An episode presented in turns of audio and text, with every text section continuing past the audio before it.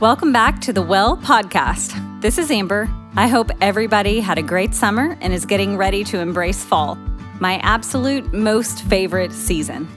I ran through HomeGoods the other day and fall was in full swing, and it inspired me to go right home and pull out some seasonal decor.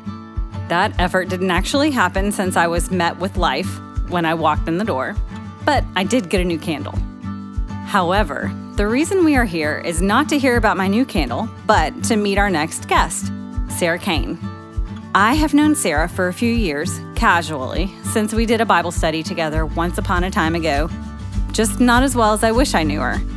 She is someone that every time I'm around her, I want to know more about her.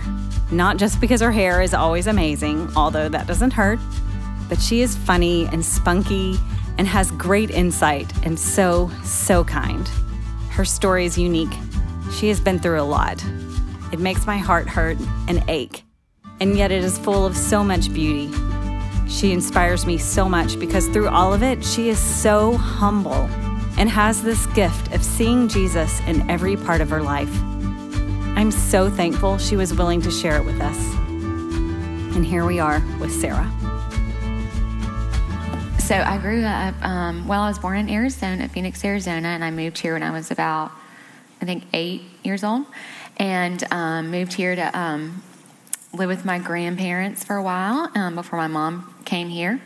Um, so you were in Arizona with with your mom, right? As a young child. As a young child, and I was born. Um, I'm an only child, um, so that's. That's always interesting. Um, asked my husband about that. He's one of four. So um, um, I was the only child. My mom was a single mom. Um, and I didn't meet my dad until many years later, actually a couple years ago. I was met him. Um, and um, so... Y'all came to South Carolina from from Arizona? Yes. I came to South Carolina from Arizona. Um before my mom did, mm-hmm. um, and started living with my grandparents. And, um, you know, I always just kind of knew um, that I was a different child. My family unit looked different. Um, I was real. I was a heavy child, and I had this, like, big old gap in my teeth. I was not cute. My mom says I was, but I wasn't. And I had a mullet, too, by the way. I had a mullet. Um, it was bad. But aren't mothers so sweet to tell us, like, just what a what a girl needs to hear? Like, even yeah. when you look back on pictures and you're like, she was lying to me. Yeah. so, um, so I just, I knew I, I just always felt different because I didn't, you know, I, I didn't look like the other kids looked because I was heavy and I was, I was picked on and, um, And my mom, you know, when I was living with my mom in Arizona, you know, she was a single mom and she worked long hours. And um, I was always the first to get dropped off at school and last to get picked up and after care. Um, and I just, I think I internalized a lot of, you know, the kids picking on me and, um, and it, it was just hard. I just remember feeling just alone and not having siblings, you know, not having Um, a dad around. It was just, it was hard on both of us. My mom, you know, worked really hard and we didn't have a lot, you know? And, um, so anyways, going, I know I'm kind of going back and forth, but, um, then moving to South Carolina, living with my grandparents, um, you know, my family, I, I still didn't feel like I fit in because my family unit did look different. And, um, so I was just like that awkward kid. And, um, so like I said, very early on, just, I felt loved, but I didn't feel happy or secure or um, significant, I guess you could say. Um, just just my own stuff mm-hmm. I was going through. So, mm-hmm. um, And when we prepared for this, you said that middle school was kind of a a really tough time. Middle school was a tough time. Um, it just is. Yeah, it just is. um, middle school was was life-changing, and it's when I really began to, what I say, um, step into the darkness. And Um, we, I would go to church a little bit. I think people tried to speak truth over me, and you know, I, I would go to. I think I even went on a couple youth trips and stuff. But there was just, there was really no God. You know, there was no God in my life. Um, my grandfather was actually um, an atheist, and um, and and so it was like he always said that Christianity was. was a crutch. People used it as a crutch, you know, and that's kind mm-hmm. of what I remember hearing. Um, and so I realized that I wasn't the smartest kid. I wasn't the cutest kid. I wasn't an athlete. Um, and I wasn't getting attention, you know, for anything. And I was getting to that point in my life where I really craved um, that male acceptance and attention that only God can give, and that that void in your soul that only God can fill. Um, but I began to pursue filling that void, and I did that by um, becoming, starting to become promiscuous, and I made this decision because I wasn't getting attention for being the smartest kid or the cutest kid. I was going to be as bad as I possibly could. Mm. Sorry, Mom. Um, I literally made that, like, decision. And the things that I'm going to tell you are, they're hard to say and they're hard to hear. And it terrifies me having a daughter that's that age um, and knowing the things that I did, the things I put my family through. Um, Can you, do you want to talk yeah, about it? Sure. Sorry. You're like, you're building this up and you're not saying no. anything. Um, hey, everybody in this room, they're... This is a super safe place, and there's no judgment. We've talked about that before, but it is a hard thing to do, to say your own stuff. It's hard. It is. Um, and so I, I just, like I said, my mom was, my mom actually was going back to school at the time. In my childhood, I, I would go back and forth kind of between living at my grandparents and when my mom would kick me out when she had enough of me and, and going back to live with her. Um, and... And I, as I became rebellious, I mean, she was in school um, full-time and working, trying to um, make a better life for us. And we lived in, we didn't have anything. We lived in a rough area. And um, that put me in a good spot to hang out with bad people or people that were, you know, not the best influence. And um, and so by like seventh grade, probably into seventh grade or eighth grade, like I was... doing drugs. I was being promiscuous. I was um, hanging out with like drug dealers, and and there was, and for example, there was there was one night that that I would sneak out of my window, and my mom would, you know, come. I wouldn't be. And can you imagine the terror of going into your thirteen-year-old daughter's room and them not being there? And I would have people come to my window, knock on my window, and I would sneak out, and I would go with them. And this one night, there was, I think there was three people, um, and I didn't hardly know them at all, but I went with them, and um, and we did some kind of drug. I don't even know what it was at the time. It had to be, I don't know what it was, but I was completely out of my mind, and I, like, passed out, and we were... I remember waking up in the woods, and they were like, you're you're going to have sex with us, so we're going to leave you out here in the middle of the woods. Hmm. And I just started begging, like, no. And they started pulling me by, like, my arms and my legs out of the car. And and I just remember pleading with them. Like, I thought I was going to die out there. I didn't know where I was, you know? And I was begging them. I said, please just just take me home. Like, I'll never, you know, I won't tell the police about this. Like, you'll never hear about it again, you know? So they ended up taking me home, and they didn't even drop me off, you know, in front of my house. It was like three blocks away. Mm. And I remember feeling in that moment so unlovable that these people could not even drop me off in front of my house. That I had to walk home in the dark. And that feeling of, you know, you've gone too far. You know, you've got to continue to live this life because who's going to want you now? And and I just remember coming home and, you know, the police were there. So many times I would come home and the police would be there. And they wouldn't, I mean, they would just basically slap me on the hand. But it was like I just kept pursuing, you know, the definition of insanity is to do the same thing over and over again and expect a different result. And I would think maybe this time, you know, this this guy will love me or this is going to be different, you know, trying to fill that void and just not caring who I destroyed in my path, you know, what what I did to my to family, you know. I mean, I still battle with that. I mean, I would steal. My grandmother was as sweet as you can, anyone could possibly be, and I would steal her car in the middle of the night at fourteen years old, night after night, and be off. And it is the sovereign, loving hand of God that I sit here today. Yes. And yes.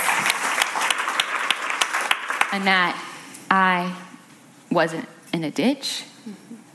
where I could have been and should have been so many times, that I didn't end up with a lifelong disease or any of these things that could have just killed me. Mm-hmm.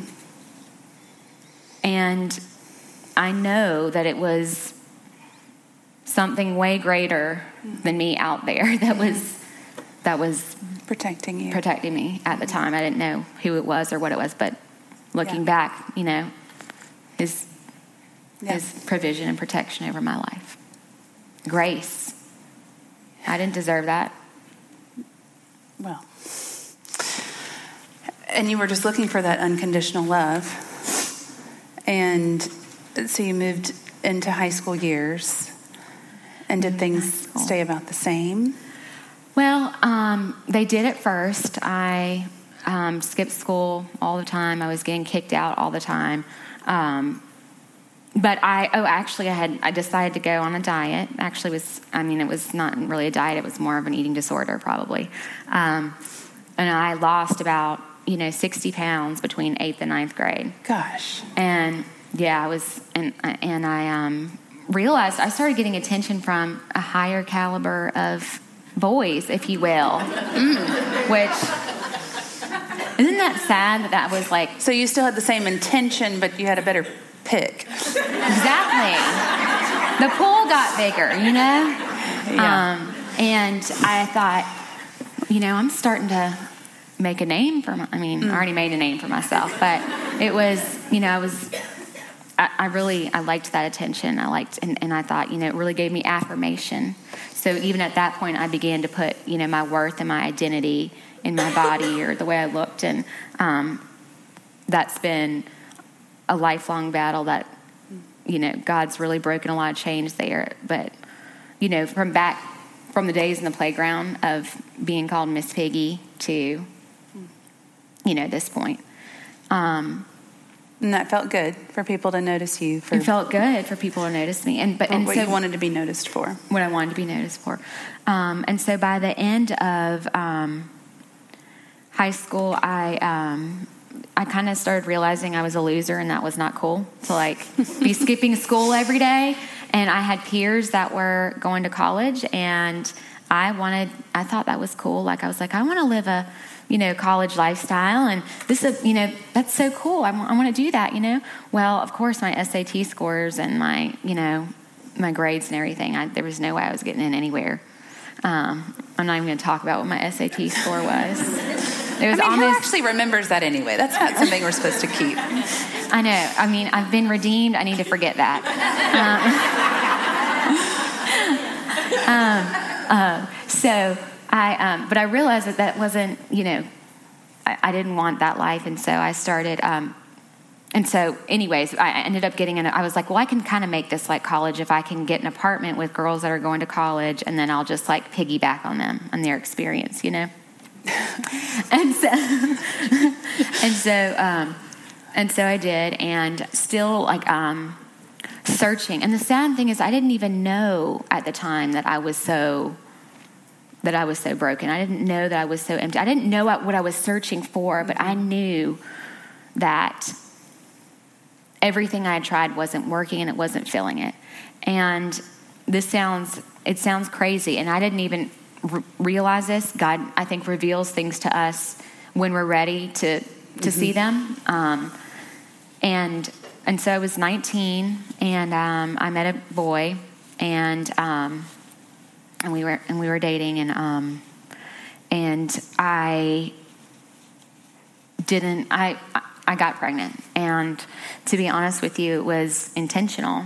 And I didn't even realize that at the time, but I wanted that unconditional love and I wanted to give it and I wanted to receive it. Mm.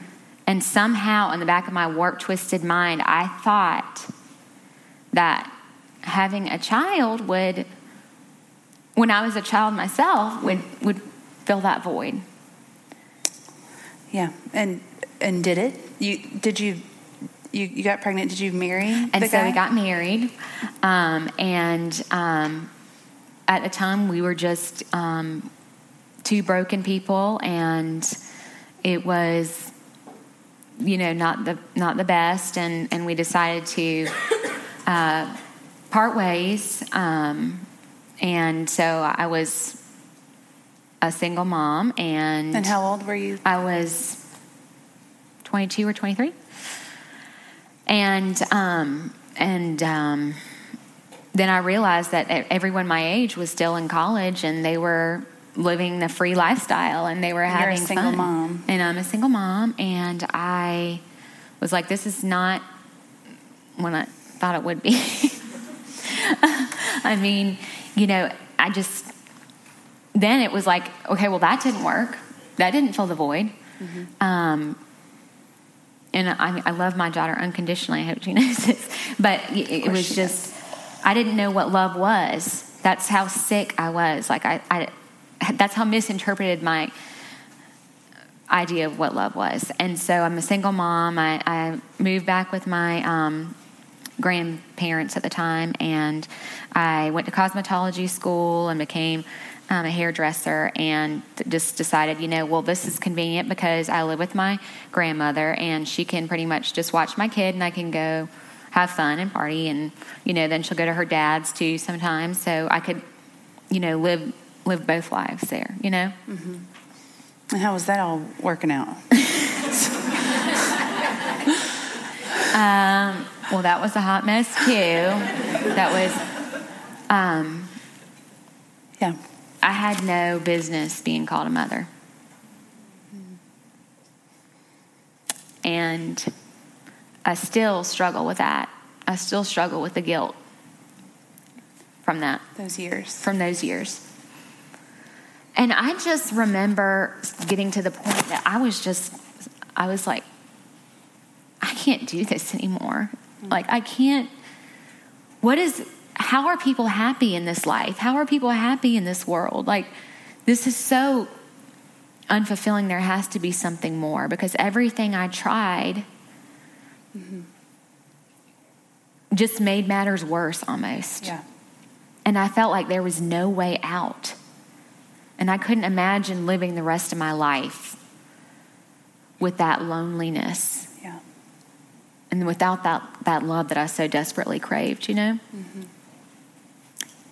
Am I staying on topic? Go ahead. Yeah, you're good. Um, so at some point you went to work at, at the gym mm-hmm. and, um, you were, what were you doing at the gym?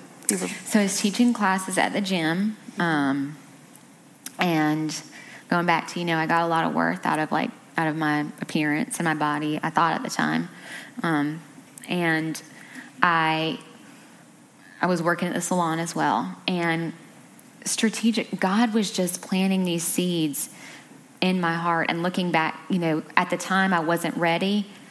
Um, but it was, it's amazing to look back and see like the seeds that he planted. One of them was, um, one of the guys that came to my classes was a member here at Shandon. And he, um, invited me to church, um, with his family on Easter. And Maddie and I came. So why do you think he, I mean, he was just being friendly or was he, did he see something in you when he invited you? Was he like, this girl is, he could see that, like, brokenness and that you were searching? Or was he just like, I'm just going to hand out a, I, just invitations to everybody? I, no, I think, I think it was like I pretty much had a neon sign above my head like, this girl is a wreck and she is, search, you know, there is, she needs help. She needs Jesus. Uh, and, and and I know that that's what it was, because even talking to people now, you know, that they would say that they were praying for me, and they would give, you know, they would give me books, or they would say, I'm like, why are all these people so concerned about me? You know, yeah. At the time. Um, and, but he was like, you know, I have to give so much credit to people that prayed for me before mm-hmm. I came to know him and the power of prayer, you know? Yeah. Because I was still so far away. And so you visited church at uh, at Easter. I visited church at Easter, and um, I was like, oh, well, that was nice. You know, it was nice to get dressed up and, you know, come to church and then go about my life, you know. And then at, at work, I had um, a couple guys. I know this is interesting that they were guys, but they were, and that was intentional on the Lord's part. You know, he wanted to redeem what my idea of men were. Mm-hmm. And there was never a man in my life besides, you know, my grandfather, but he was, he kind of wasn't very present a lot of times. But there wasn't a man in my life that ever showed me what love was. Mm-hmm. And God used men to lead me almost to him, to plant the seeds, you know, to be used by God. Um, and one of them, he was a, was my client, and he was a youth pastor at, um, First Baptist, I think, was one of them. And then, um, and he was just, I just remember seeing the joy in him. Um, and I couldn't figure out what it was, but something was different. And he was always just so loving, but it wasn't the kind of like, I want something from you, right. or I'm trying yeah. to like hit on you. No, it wasn't. It was, it was the love of Jesus. Uh-huh. And it impacted me. And um, another client of mine was older, and he, um, He brought me, uh, he said, well, I'm reading this book. You should read it when you're done, when, when I'm done with it. And I said, okay, bring it up here, you know. I need anything at this point. Self-help, like. Um, and I um, I started reading it, and it was The Purpose Driven Life. And it just captivated me in the first chapter. And I just thought, I'm sitting here in my grandmother's house. I'm twenty-five years old at this point. And, you know, I, I just, I was like, I'm desperate. Hmm. I'm desperate, you know? And I just started reading it, and it came to the point, it came to the chapter of um, of salvation and accepting Christ. And that was something I always said, no, like, that's one thing that I was like, I'm never going there, because it's a crutch. It's, like a crutch. It's you know? And and I always had this opinion about, like, I would even think, like, I would judge people. I would think, oh, she's really pretty, but she's a Christian, so. Literally, I thought that. Isn't that terrible? and and um, that's the way I thought about it, you know? And, and, and I just was like, Jesus, I don't know what this means, but I need you in my heart, in my life. And I know that I'm a sinner, and I don't even know what that means yet. But I was like, please just come into my heart. And I just wept. Mm-hmm. And I just wept. And I knew that I had finally let go mm. of the idea I had of who God was and who, like, I'm releasing it, Lord. Yeah. Just come mm-hmm. in my heart. Mm-hmm. Be my Lord. Wow. And that night, chains were broken. Wow. They were broken. I woke up, y'all, and I know it's sometimes it's not always like, it's not always so dramatic, but it was. I was a new person. I even woke up feeling different. Wow. And so I immediately started going to church with a friend. Lindsay, you remember that? Taking me to church. Um, And here at Shandon, am I going too much? You good. Okay. Go. And I'm and, and here at Shandon, and started going to Sunday school, and um, I just was so, I was so excited about this new life. Like I felt, I was a, I was dead before. Mm-hmm. Like Pastor George talked about earlier in Ephesians, I was dead in my sin. My, I was alive now. I was, for the first time in my life. You had a purpose. I had a purpose. It was like somebody that couldn't walk before, all of a sudden they could walk, and it was like I was running, and I was like, in, I was mad if I was late to Sunday school, which happened a lot because I'm always late. And I was just like, this is what it means to live. This is what it means to live. I can hear like the joy yes. in your voice just talking about that. Yes. So there is a, you said there was a Sarah, Sarah B C. Mm-hmm. Sarah before Christ. Yeah, Sarah before. Somebody at work named me that. He was talking. He's like, we missed the Sarah B C. What, what was the Sarah B C like? Okay, the Who Sarah, did they know her to be? The Sarah B C was, she was a partier. She was selfish. She cared about nobody but herself. And, and she, she was lonely, and she was broken, and she was beautiful but empty. Mm-hmm. And she was just striving in every possible way for love. Mm-hmm. That was Sarah B C, and then A D is a whole different story. This girl right here. um, but there's Sarah A D, mm-hmm. and and you got a purpose and a a drive, like something that gets you up in the morning and fills you with joy. And you're attending church now. And yes. and then what happened? So I'm attending church, and I'm just clinging on to every word. And it's it's like new life to me. And just, you know, just, I remember just reading through what Proverbs, this is so cool. Like this is just, this is all makes sense. Like this is a lot of wisdom I've been missing out on. Well, I was coming to church one day late, of course, like I said, but God has used my lateness. And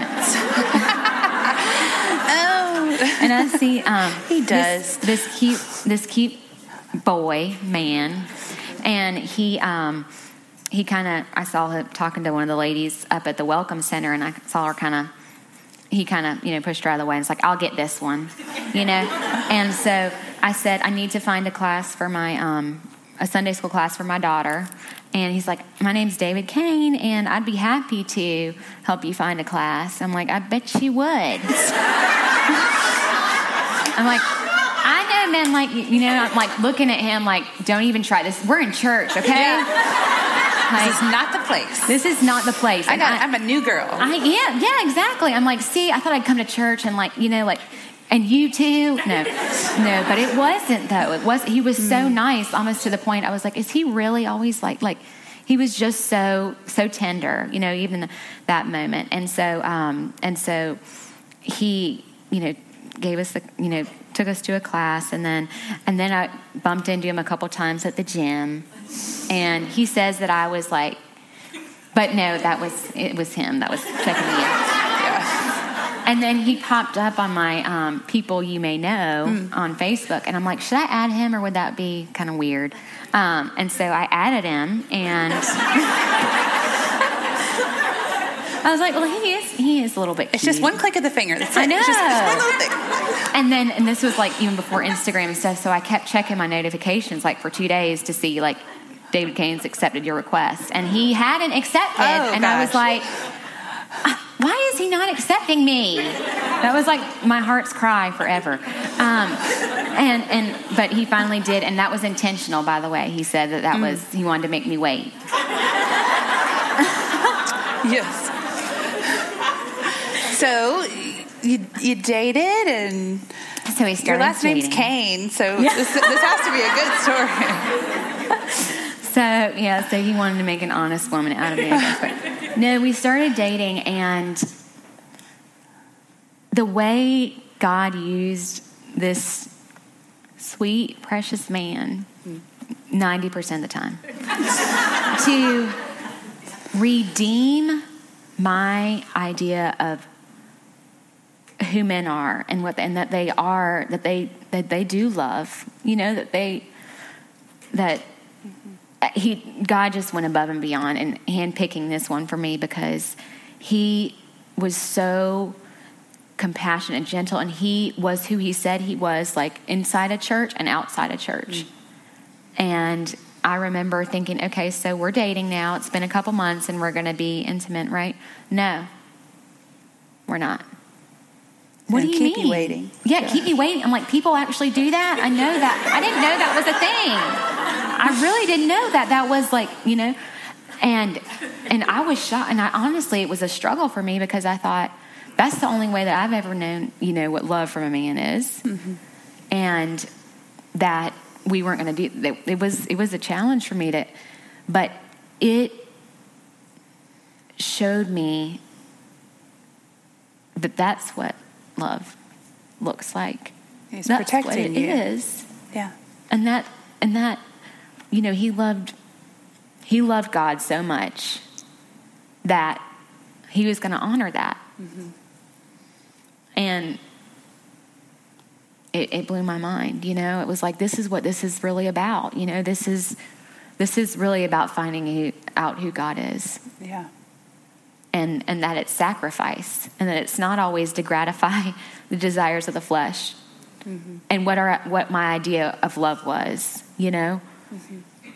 and it was so opposite of what you'd known your whole life. What I'd known. Mm-hmm. And I thought, am I worthy, you know, of this? Like, does he want to be with a broken woman? I felt like. But he just mm-hmm. kept assuring me, you know, I, I love you. And we're going to honor God through this. And it's turned out to be one of my biggest blessings. For sure. Yeah. I mean, a, yeah, it's a beautiful picture of grace. It, it is. Mm-hmm. It is, because he he redeems. And, you know, I was so, I told you earlier, afraid to just, the example that I told you guys, that wasn't the one and only. And there was a lot of other things, and there was a lot of ugly things, and there was a lot of, a lot, a lot of shame nailed to that cross mm-hmm. under my name. But if I believe God is who he says he is, I don't have anything to be afraid of to share these things, because he has forgiven them. Yeah. He has redeemed them. And that's why I can sit here today and mm-hmm. and just be ever so more, much more thankful for, for grace in my life. Mm-hmm. And there's a, all right, now. And there's a there's a verse that David and I love, because he has gone through some pain in his life with a divorce and stuff. And there's a there's a verse in um, Joel that that um, I had all these things, all these scriptures I was supposed to talk about, but Joel two twenty-five says, "I will repay you for the years the locusts have devoured." Mm. And then he goes on to say, "Never again will my people be shamed." And he... It's redeemed. Yeah. And so you've had these years. How long have y'all been married? twenty twelve plus, what is it, eighteen? Y'all do the math. I'm serious. I still do this, y'all. Yeah, I told y'all I wasn't smart. Um, so like six years now, and we, um, we have two, three beautiful children. Um, one of them's thirteen. Um, that's David's stepdaughter, my daughter. And then we have a Hannah and Titus. Um, and yeah. Yeah. yeah. Ask me, you've I'm got, sorry. You've got little kids in the house, and, mm-hmm. um, and, and that's not always easy, and no. It can be challenging. Can be challenging. And, and you know, we, um, my first reality check with God was like, you know, I'm not a genie in a bottle, and I'm not here to serve you, mm. um, was when we got married, and I wanted to, you know, we wanted to have a baby. And um, and in a lot of ways, I think I was still using that to be redeemed, because I had so much guilt in my parenting of not being the mom that I should have been. And, and I and I wanted another chance, you know. I wanted, and obviously I wanted to have a kid with him too, but I wanted, you know, and, and I, we couldn't get pregnant. And so for two years almost, we tried, and we ended up um, having to go through I V F. Um, and I went through a phase of thinking that it was punishment for my mm. um, things that I had done. And then God led me to that scripture um, of the blind man, and it's not about that. Mm-hmm.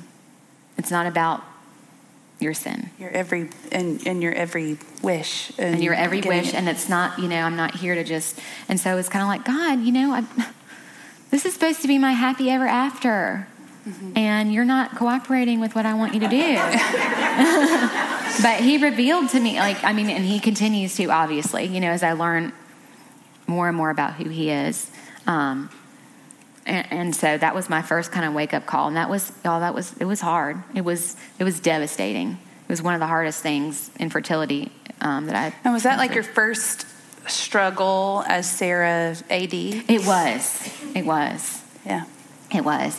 And I, it, it took a while to see the purpose in it too, because I was still kind of a new believer, you know? Mm-hmm. So I wasn't mature enough to, yeah. um, um, and so, but we, you know, went through I V F, and then um, we ended up having Hannah. Um, and Hannah, um, I always joke and say that God said, oh, you want a baby? I'm going to give you a baby, because this child, mm, colic, um, G I issues. Um, yeah, she's she's been a lot to handle. She's mm-hmm. been a lot. We love her dearly, but he was like, here you go.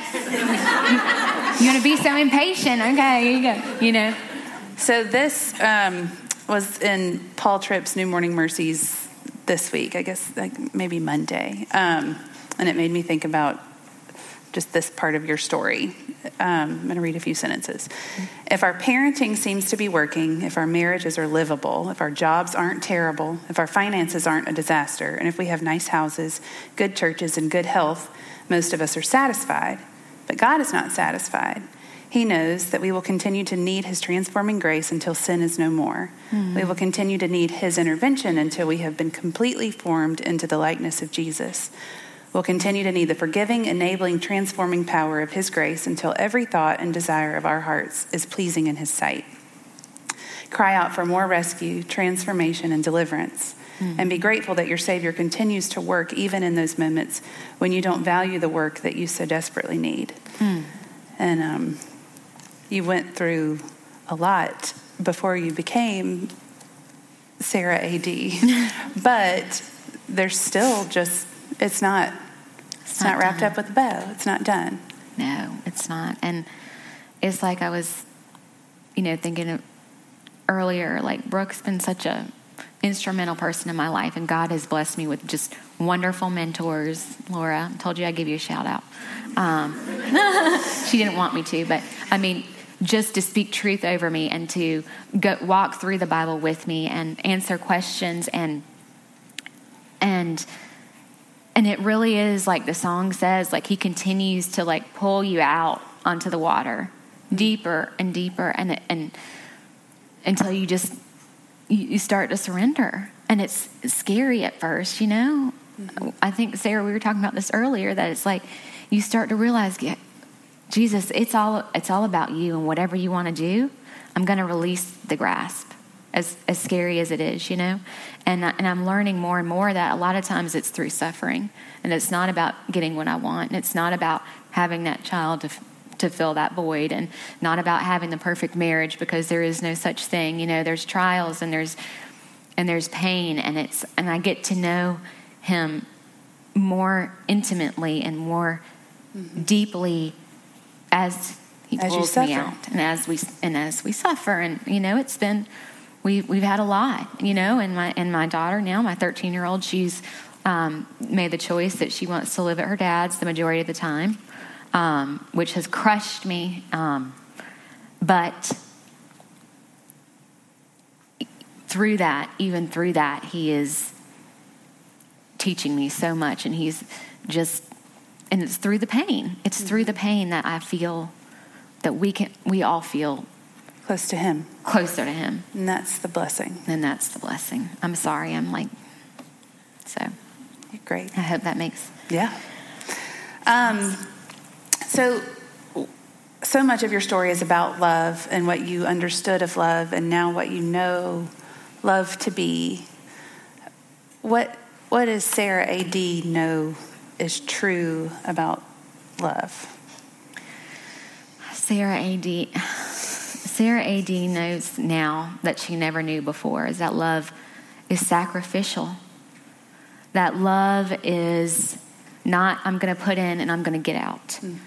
I'm not going to put into my child or into my husband and, and want you to give something to me. Love is a sacrifice. That love is, that it's it's born out of forgiveness. And that if I can't forgive, I can't receive forgiveness, and, and I can't love. I have to love from that place of being forgiven. Mm-hmm. Because I believe the two, I don't know if you can have one without the other. I don't think you can. I don't think so either. And and, and so I'm I'm even still learning about about love, mm-hmm. but I know it's all. I know it's all because of Jesus Christ and what He did on the cross, yeah. and it's not anything of what this world mm-hmm. showed me it was. Mm-hmm. And um, I'm just going to read this scripture because this is true. What's right here. Mm-hmm. Romans five eight says, but God demonstrates his own love for us in this. While we were still sinners, Christ died for us. And there's no love like that one. That's that's the truth. I mean, that he would pull us out of mm-hmm. out of that pit. Mm-hmm. Out of, what I say, a living hell and an eternity in hell. Mm-hmm. Like, just... While, while I was going that path, while I was running, while we all were. Yeah. He just says, no, little sheep, you're the one that's wandered away. I'm going to pick you up. I'm going to put you on my back, mm. and I'm going to take you home. Left the ninety-nine for you. And he, I went from being a little girl that didn't feel like I deserved love to my Savior leaving the flock mm. to come rescue me. That's how significant he said I was to him, and all of us are to him. So to wrap up, as you look back at your your life, and you have you have two daughters, and you think back to being a little girl, yeah. living in Arizona, mm. what can you paint that picture for me, um, and what you would tell that little girl about love? Mm-hmm. What's true about love? That that little girl, there was one night, I don't know, Mom, if you remember, you were out there. That the the sky and in the desert of the Arizona night is one of the most beautiful things that you could ever see. Because you go out there and it's like there's no dis, there's no separation of it, the expanse of the sky and the land, and you can see all the stars, and it's just quiet. And I just saw the beauty. I remember thing. I know it sounds deep for an eight-year-old, but I mean I've always kind of been a deep. But I saw the, this beautiful sky in this world, and it just was so beautiful. And I thought there's something out there and someone out there that loves me, loves us so much. There has to be, mm. because to see that, you know, I just knew it in my soul somehow. I just knew it. And I would tell her, wait, wait for grace. Just Just wait for it, because it's worth it, you know? Mm-hmm. All the pain, all the bad choices, all the mistakes, all the the ugliness, the sin. It's all it was all worth it to be to be rescued by grace. So just wait for it. Yeah. Wait for it. And there's somebody out there that loves you more than you'll ever be able to comprehend until that day. And he gave his son for us. Yeah. You are lovable, and you are lovely. And I'm so happy you did this. Um, We're going to stand up and um, just pray to close. Thank you, friend. Mm. Oh, y'all can stand up too. um, God, we we just praise you for who you are. Um, you are sovereign, and you are good, and you are loving. And um, I praise you for who Sarah is and this bold testimony and this conviction that she has, um, that she's just got to tell everybody what you did for her, that you left the ninety-nine for her. Um, I pray for the women that are in this room, that if they don't know you and they heard something tonight that just piqued their curiosity and they want to know more, um, that you'll start stirring in their hearts too. And um, we... We just, we know that you're good and that um, that you love us and that grace and happiness in this world and freedom and all the searching we can do, um, the goodness comes from you alone. We love you, Lord. We praise you. In your name I pray. Amen. It is so easy to misunderstand love. The world teaches us that love is conditional, that it is something that needs to be earned, that it depends on how much we deserve. And even worse, sometimes the world teaches us that we aren't worth the effort. And no matter how hard we try, we won't be loved. Sadly, some of us sit in this place, misunderstanding love, and never find a way out. Sarah's story is so beautiful to me. She was so broken and beaten down from such a young age. And yet, she says it was worth it. It happens that way sometimes, a lot of the time, that the surrender to God and the healing comes from the brokenness. Turning over that control to God and accepting His grace and forgiveness, that's where the love is born. She gets it now. Love isn't conditional, but it is a sacrifice. It isn't about perfection or happiness or receiving. It's about forgiveness and about giving. God's love is selfless. Thank you so, so much for listening to this month's The Well Podcast. Please share this with your friends and rate it on iTunes or wherever you're listening. If you have any questions or want to tell us something, email us at shandon women at gmail dot com. Come and see us at Shandon Baptist Church for our next Well event. Our schedule is linked on the episode.